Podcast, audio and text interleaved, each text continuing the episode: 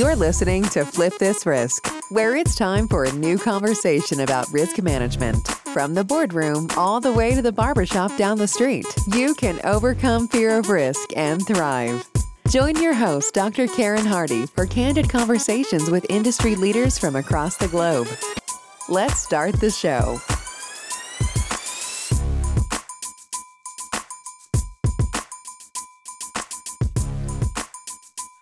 Today, we're going to talk about resiliency in the U.S. public sector. Organizational resiliency is just as much a priority in the U.S. public sector as it is in other industries.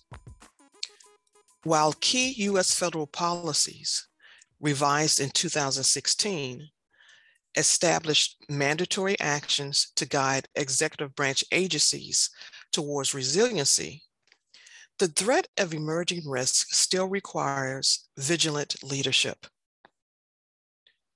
The circular, known as OMB A123, Management's Responsibility for Enterprise Risk Management, or ERM, and Internal Control, strategically outlines several mandatory requirements that federal agencies must meet to ensure a path towards resiliency.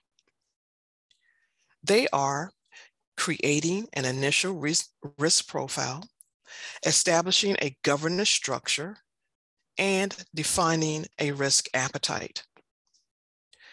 Meeting each of the requirements forces agencies to take a close, hard look at their internal operations, accountability systems, and culture to support mission success during times of volatility, uncertainty, complexity, and ambiguity.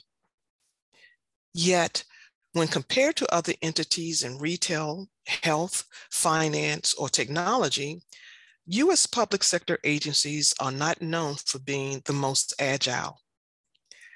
Government systems, coupled with a diversity of missions, goals, and objectives, are complex and unwieldy.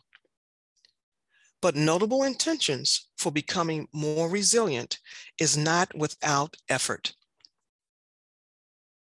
A recent survey of US federal government agencies by Guidehouse found that ERM continues to exhibit performance levels reflective of an emerging capability, and that having a well defined risk appetite is one of the most impactful improvements their organizations could make in preparing for anticipated risk. In terms of investments in ERM, federal agencies are dedicating greater funding to ERM activities, with respondents reporting annual budgets greater than $1 million, doubling from the previous year.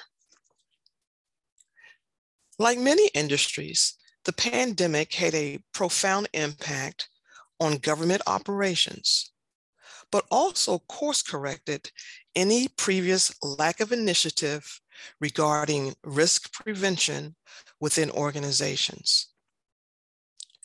Nearly six out of 10 survey respondents noted that COVID-19 pandemic had caused their organizations to include emerging risk on their enterprise risk profiles in 2021.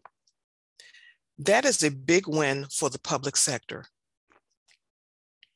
These findings are indicative of the measurable improvement the federal public sector is undertaking to become more resilient and responsive to the needs of its citizens and stakeholders. However, despite, despite the progress, culture and leadership related challenges continue to be the most prominent barriers facing organizations. To be fully resilient, agencies must address rigid cultural resistance to change, and acquire continuous executive level buy in. Even though resiliency or being resilient can mean different things to many leaders.